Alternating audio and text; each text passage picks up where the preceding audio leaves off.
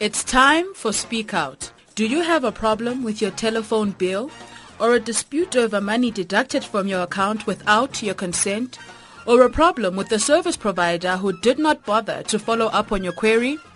We at Speak Out will try our best to assist you.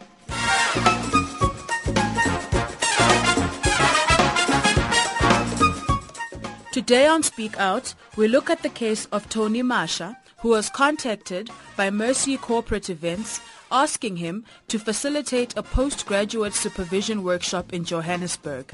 This is his story.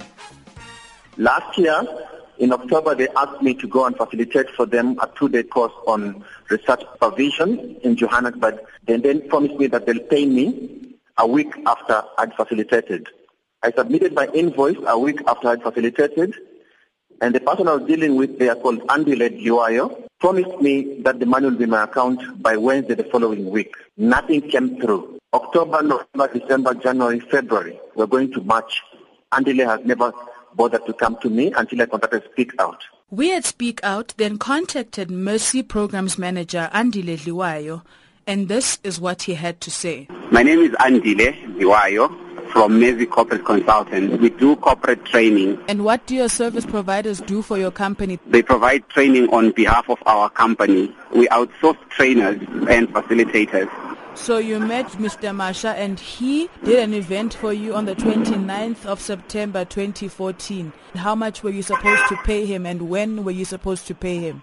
He conducted training for us we were supposed to pay him 8,000, but we hadn't agreed on a specific date on which we were supposed to pay him. We actually promised that we would pay him the following week, but then uh, we, also, we again communicated to him and said, our clients hadn't paid us, but as soon as they pay, we'll pay them. Are you saying you still have not been paid for, by the client for the job Mr. Masha did on the 29th no, of September? We, we probably would have been paid, but I'll have to check with you. We should be able to pay him by the end of the month this month. It's not like we've reneged on the promise and that we don't want to pay him anymore. We will definitely pay him. Let me say by the 20, 27th, which is Friday next week. You will have paid Mr. Masha his money. We would have paid him his 8,000. We owe him 8,000. We would have paid him his 8,000.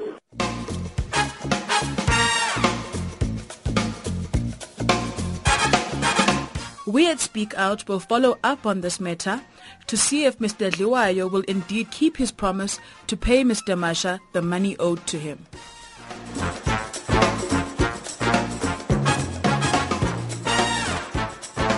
My name is Apiwe Onono and that is how we come to the end of today's episode.